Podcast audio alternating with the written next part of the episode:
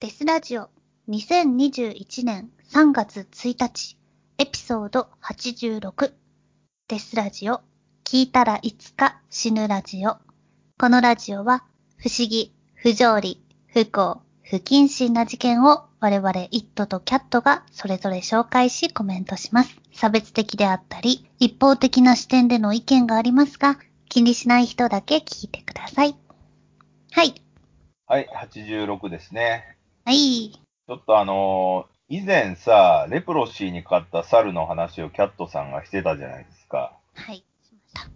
そう。それで、これ猿ってなんか確か記事読んだなって、その時ぼんやりと思ってたんですけど、最近ね、また新しい猿の記事が出てて、ちょっと面白いんで紹介したいと思います。はい。はい。これはね、2月十何日だから、2週間ぐらい前か、出てた記事で、はい。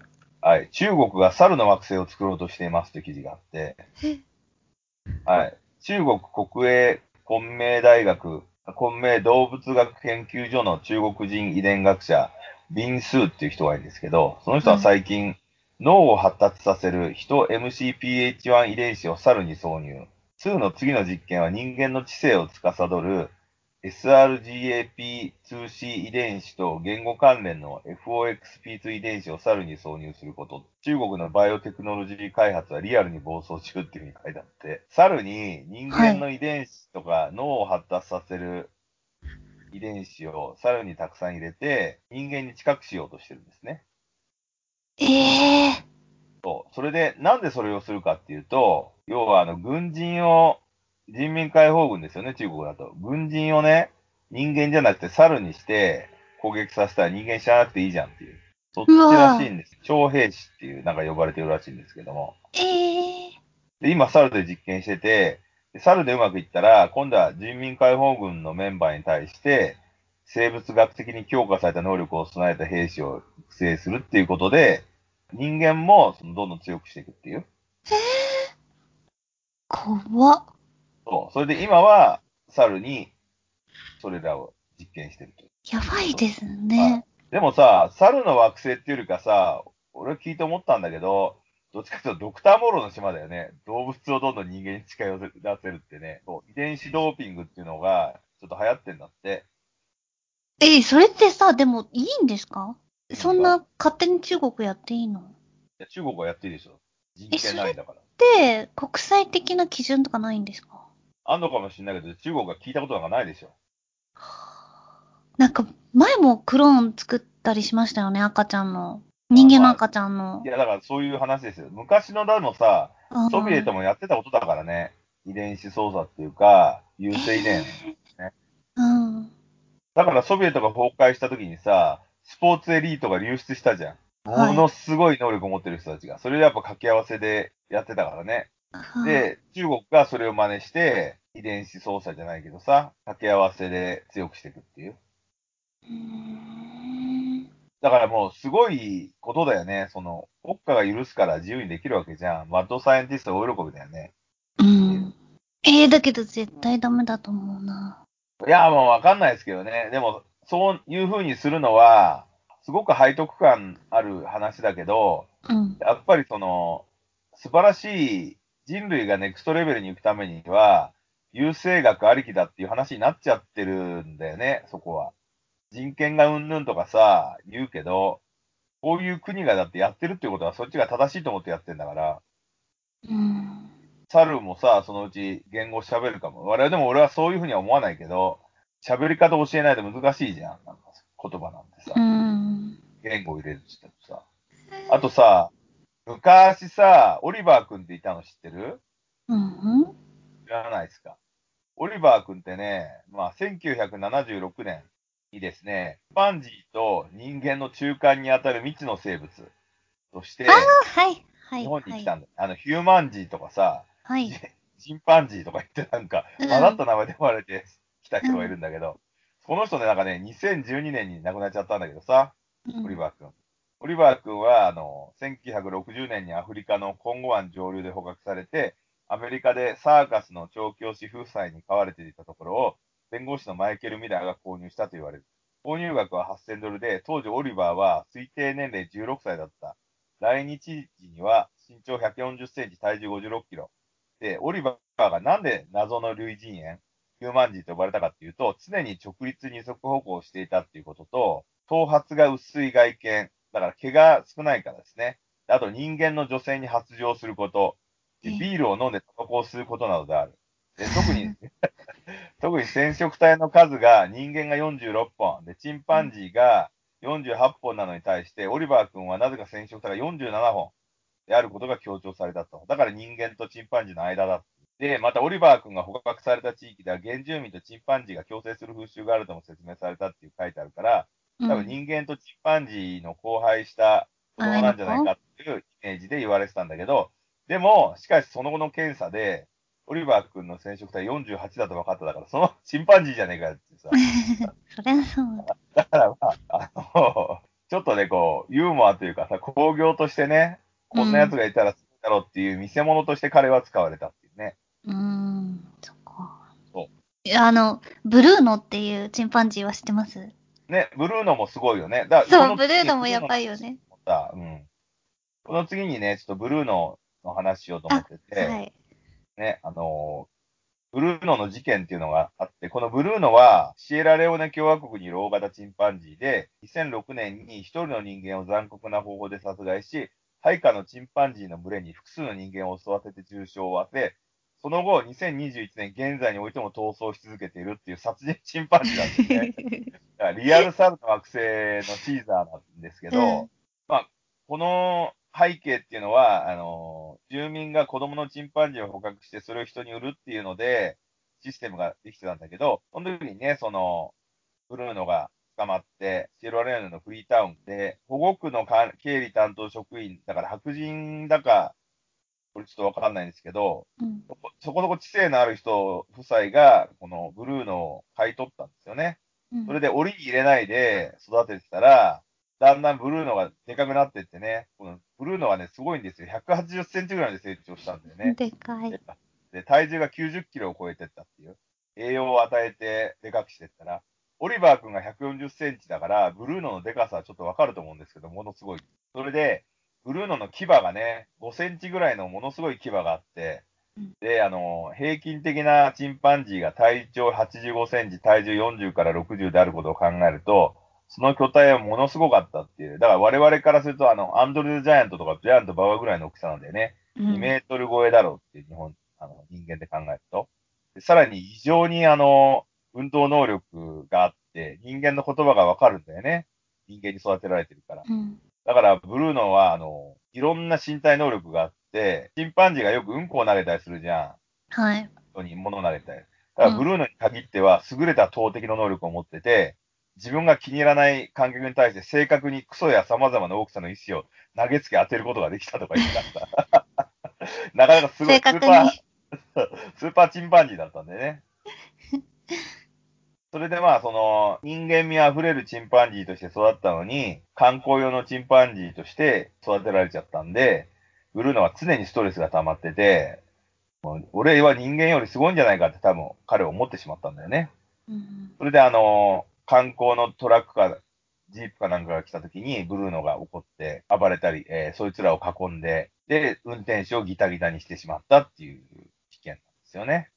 その時にブルーノは、その観光で来てたジープの連中に、車が止まっちゃったらしくって、運転操作を誤って保護区のゲートに車体を突っ込んでしまって、鉄製の檻に引っかかって、車が抜け出ることができなくなってしまった。それでブルーノが、この野郎と思って、拳で車のフロントガラスを叩き割り、運転手のやつを車体から引きずり出して首根っこを掴み、頭部を地面に何回も叩きつけ失神させ、ここがすごいよね。手と足の指の爪をすべて剥がし、そして、獅子のすべての指を噛み切って切断した。うん。そして、あらかじめ抵抗の能力を封じておいて、次に、あたかも果実をかじるように生きたまま彼の顔面を食いちぎり始め、時間をかけてもてあそぶようにして、死に至らしめた。すげえ。ね、もうものすごく拷問的な仕方をした。人間じゃできないしね、顔をかじるとか、いや、すごいよね。すごいです。まあ、チンパンジーとか握力100キロぐらいあるもんね。はい。それでまあ、観光客は逃げたんだけど、当然ジャングルの中だから、全員が、ほぼほぼが捕まって、いたぶられまくったっていう。それで、あの、黒人と白人をちゃんとあの、チンパンジーは見てて、現地で自分たちをこき使ってるやつと、観光できてる白人を区別してるんで、白人はそのまま逃げたり、軽いリンチで済んだんだけど、黒人はもうめちゃめちゃやられたっていうね。うん。それでそのブルーノを捕まえようとして、いろんなあの軍隊とかが行ったんだけど、頭がいいから、ジャングルの中に逃げてブルーノは隠れてね。でしかも、あの、自分の陛下みたいな猿を連れて、それでたまに襲撃してたっていうね。頃合いを見計らって。うん。で、ブルーノはあの、チンパンジーたちを逃走させたんだけど、野生の中で生きる術を学んでこなかったんで、野生の集団には迎え入れられることはなく、やがて困窮して、9匹は自発的に保護区に戻ってきたと。結果的に、ブルーノと一緒に逃げたチンパンジーは27匹は捕獲されたが、残りの4匹、ブルーノを含むは未だに捉えられずにいるっていう。たびたび自動カメラに姿が捉えられることはあったが、現在に至るまで捕獲はされていない。ずっと逃げ続けてるっていうね。うんうん。そういう猿がいるんですよね。強いですよね。そうですよ。チンパンジー怖いよ。いや、だから、その、中国人がチンパンジーに、チンパンジーか猿って書いてあったから、チンパンジーかどうかわかんないけど、そのね、人に近づくっていうのをやったら、このブルーノ化していくわけだよね。はい。そうですよね。その人類に対して反旗を翻して、本当に猿の惑星になっちゃうんじゃないかっていう。うんうん。そんなね、ちょっとあのー恐ろしい事件が考えられるんだけど、だから、チンパンジーをやめてさ、猿の惑星に習うと、オランウータンとかがいいよね。うん。人間の知性を与えるんだったら。オランウータン賢いんでしたっけ？優しいんでしたっけ？優しいよ、そう。あんまり、あと動かないじゃん。森の人とか言ってるでしょ。森の賢者とか言われてるんだよね、確かね。うん。チンパンジーは異常に怖いっていうね。日本のさ、あの、日本ザルとかもちょっとね、怖い感じするしね。え、怖いですよ。変な風に吠えたりさ。そうそう。やっぱ野生の動物はみんな怖いでしょそうだね。理性とかじゃないんだから。あと、猿の特有のさ、あの、うんこを投げるっていうのはすごいよね。そうですね。ゴリラとかもやるんだっけ？そう。あれなんかさ、どっかの自負動画で、フランスかなんかなのかな白人のおばちゃんがさ、やっぱうんこを顔面に当てられるっていう映像があって、あすげえ百発百中なんだなと思うよね。そ うお前が嫌いだっつって。そうそう。なんだその無邪気っていうのじゃなくて、本当に悪意じゃんかよって思うよね。だから、多分兵士にしたらすごいんだよね。うんこを手榴弾にすればいいんだからね。法的能力がすごいっていうさ。うん。なかなか、そのね、目の付けどころは中国はすごいなって思うけど。いや、でも、ダメだと思うななんか動物いじったりするのってすごい怖い。あの、ドクターモローの島って知ってる？わかんない。わかんない？ドクターモローの島ってさ、あの、もともと、多分猿の惑星の前なんじゃないかな。やっぱりね、あの、動物を全部人間化していくっていう狂った博士の話なんだけど、うん。だからあの、なんだっけ、ほら、動物農場ってあったでしょ？オーウェルの。何ですか？その、共産主義の恐怖をさ、人間で書くと殺される可能性があるから、全部を動物にして、いや、動物もランクがあるから全員平等にしようぜっていう動物の話なのよ。へえ。豚とかさ、まあ、いるんだけど、結局でも支配階級ができちゃうから、平等ってないんだっていうことを表してる映画なのね。ああ、それになっちゃうじゃんって話なんだけど、だけどドクターモロの島は、その同じように、動物を全部人間っぽくするのね。だからみんな四つ足なのに、二本足で立つようになるわけよ。うん。で、顔もね、なんとなく人間っぽくなってんの。うん。気持だけち悪い。ど、それを維持するには、そのドクターモロが作った薬を飲んでないと、だから一緒だよね、この猿にさ。薬与える。それを飲んでないとダメだって言って、ドクターモロがガンガンこの彼らに薬を与えて、自分の奴隷のように刺激してるわけよ。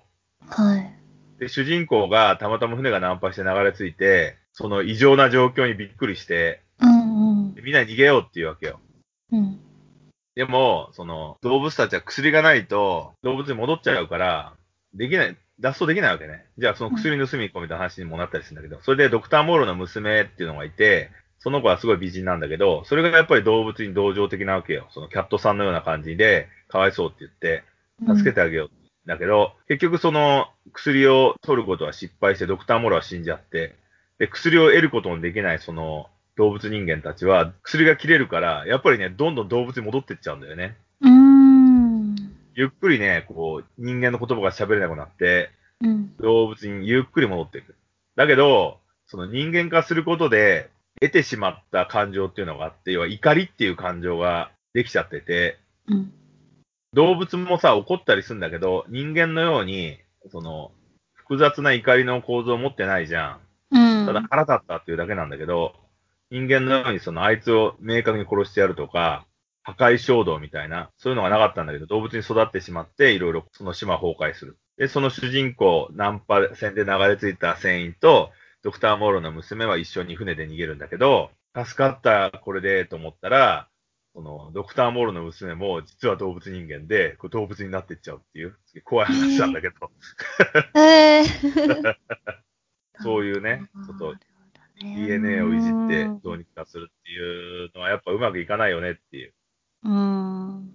そうだね。いや、なんか、動物を人間にしていくのか、AI を使ってロボットで人間みたいなのを作るのか。でも AI の方は進んじゃってますよね。そうですね。動物はやっぱダメかなっていう気持ちが多い。そうだよね。やっぱ、なんつう、地球が何億年もかけて進化してったって言われてるから、そこまで進化しづらいんじゃないかっていうことなんだよね、きっとね。急速進化してんだったらもっと進められるんだけど。なんかさ、あの、琥珀ってあるじゃないですか。はい。アンバー。あんぱ虫とか入ってるやつ？そうそうそう。それでさ、最近あの、カマキリがそのまんま入った琥珀、でっかい琥珀が発見されたのね。ええそれさ、あの、本当にカマキリなのよ。うん。で、俺の言いたいことは、がわかるかと思うんですけど、そのまんまの現代のカマキリなんですよ。はい、はい。それがね、琥珀に入って3000年前のものだっていうわけよ。うん。3000年経ってもカマキリが進化してないっていう。うん、うんだ。から進化論間違ってんじゃないのっていう声がちょっと出てて。え、そうなの？だって3000年経っても何も変わってないんだよ。え、でもゴキブリとかもそうなんじゃないの？カメとか。じゃあ人間もそうじゃんって話じゃん。え？だから、俺らのイメージだとさ、エンジンからミッシングリンクがあって、うん。クロマニオン人とかネアンデルタール人になって人類にホモサピエンスになったっていうイメージじゃん、今。うん、イメージで。もそうじゃないんじゃないかっていう。元から我々はこういう感じで、何千年を生きてたんじゃないかっていう。へー。だから、猿じゃないんじゃないかっていう、その、枝分かれしてないんじゃないかっていう。突然変異でこういう感じのが出てきたんじゃないかと。うん、だって3000年で全然変わってないっていうことはさ、うん。うんいつになったら変わんだよって話じゃん。え、変わる必要がなかったから変わらなかっただけなんじゃないの？いや、だって人類だってそうじゃん、じゃあ。服を着るようになっただけだか人類はなんか、なんだろら。だから猿っぽいのからだんだんこう人間の顔になってたっていうイメージがあるけど、そうじゃないんじゃないかっていう。もともとこういう風には黒人、白人、あ黄色人種って最初からいたとか。なんかその辺がね、だからう、ん。考古学ってさ、常に変貌するじゃないですか。新しいアイテムがあって。だって見れないんだから、過去。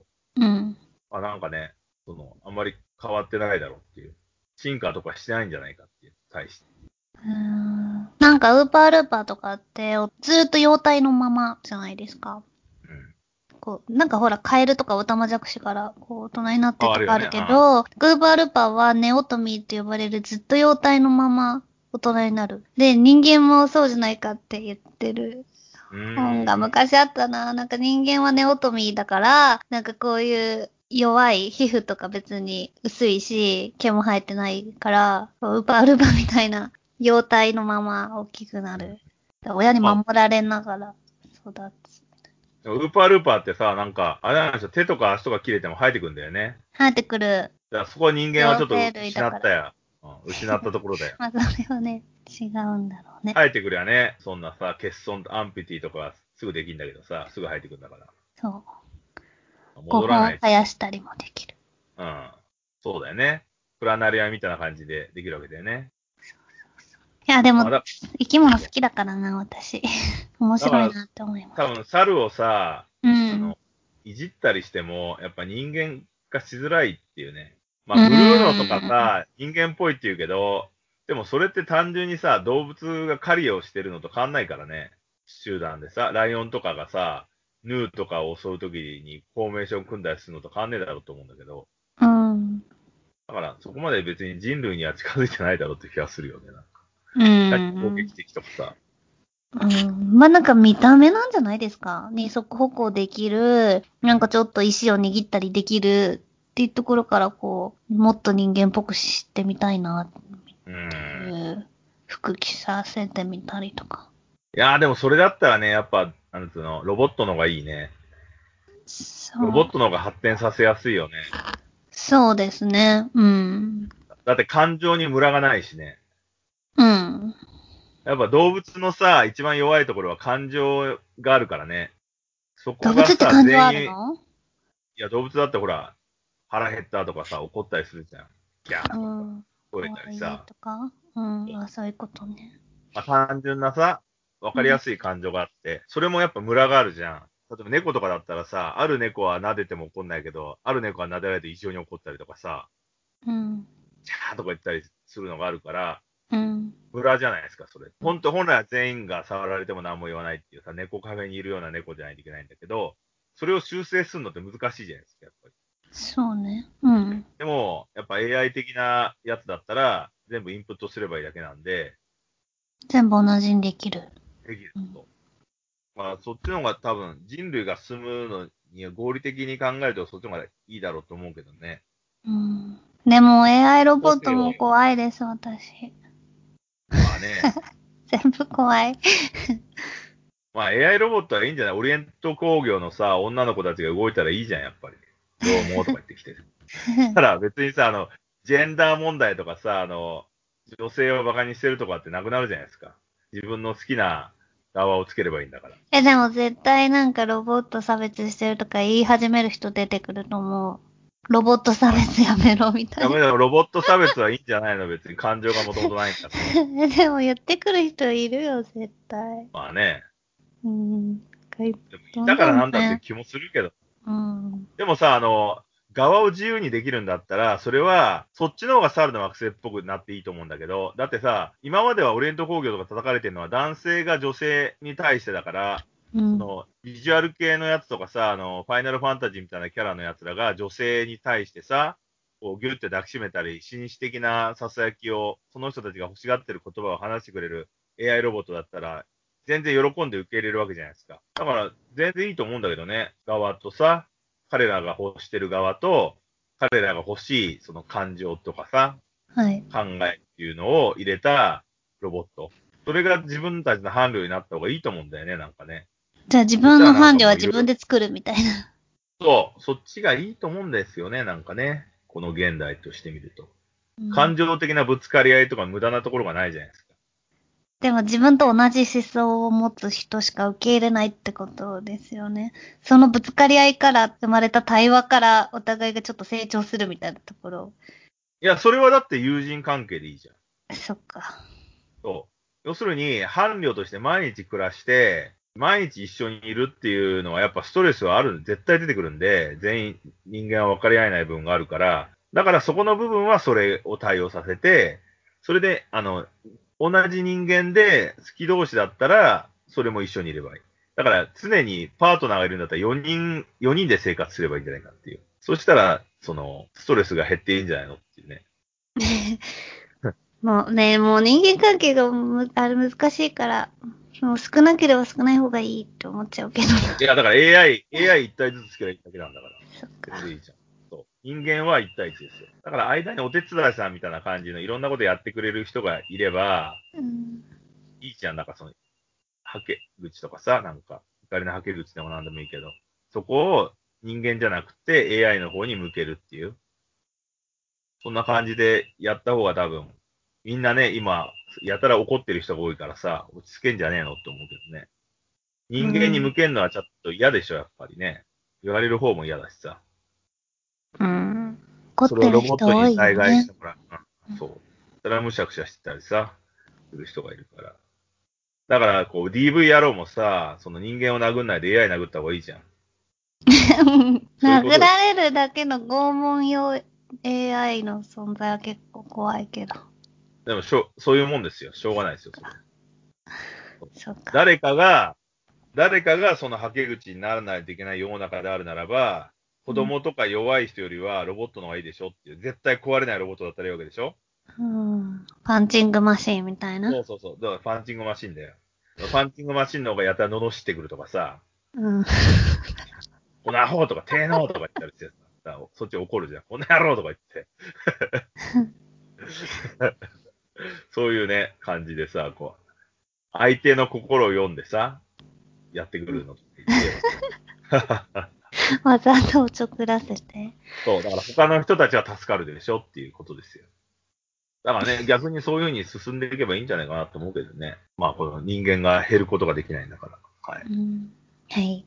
はい。まあ、ちょっとね、この、猿をね、猿とか動物をいたずらにね、チューンアップして能力上げようとかってね、そんなことはちょっとやめてさ、俺としては AI の方に進んでほしいよ。バイオニックソルジャーとか考えないで、戦闘ロボット、ターミネーターみたいなのを作る方に進んでほしいよっていうふうに思いますね。はい。もう、もう私は AI も怖いっす。もう何もやんなくていい。いやいやもうちょっと倫理的なところをはいが追いついてないなって感じがするんですよ。自分もいやでも。でも、世界は何かをやろうとしてんだから、しょうがないですよ。選択をそんな迫られる頑張る必要ないじゃん。もう今の分十分じゃん。と思うけどね。うん。まあ、頑張る人はいますね。そうですね。まあ、だからどっかに何かの道を選ばなくちゃいけないんだから、っていうことですよ。うん。まあでも我々が生きてる間は、そこまで世界は変貌しないとは思うんですよね。そうですね。うあんと。500年後ぐらいじゃないですか。うん。ある種の。世界が終わりを、もう明確に終わってんだな、終わり始めてんだなっていうのがわかるっていうのは。うん。そうだね。ね。だからまあね、この数十年間の生を楽しんで、そうですね。何でも好きなこと言って。うん。ああ、そう、そういうことですよ。はい。まあ、どんなに人類が頑張ったとしても、1億5000万年後には太陽は消えるんだよね。だからもう全員死ぬんで、うん。未来を憂いてもしょうがないっていう、その、未来の子供たちがかわいそうとかって言うんでも、1万、1億5000万年後にはもう全員終わるんでっていう話なんで。そうだね。だから今の生をね、おおらかに生きていくのがいいんじゃないかっていうことですねそうで。すね。いつか死ぬんでね、みんな。はい。では、アップデートの情報は、ツイッター、インスタで発信しているので、ハッシュタグデスラジオで検索してみてください。それではまた。はい、それではまた。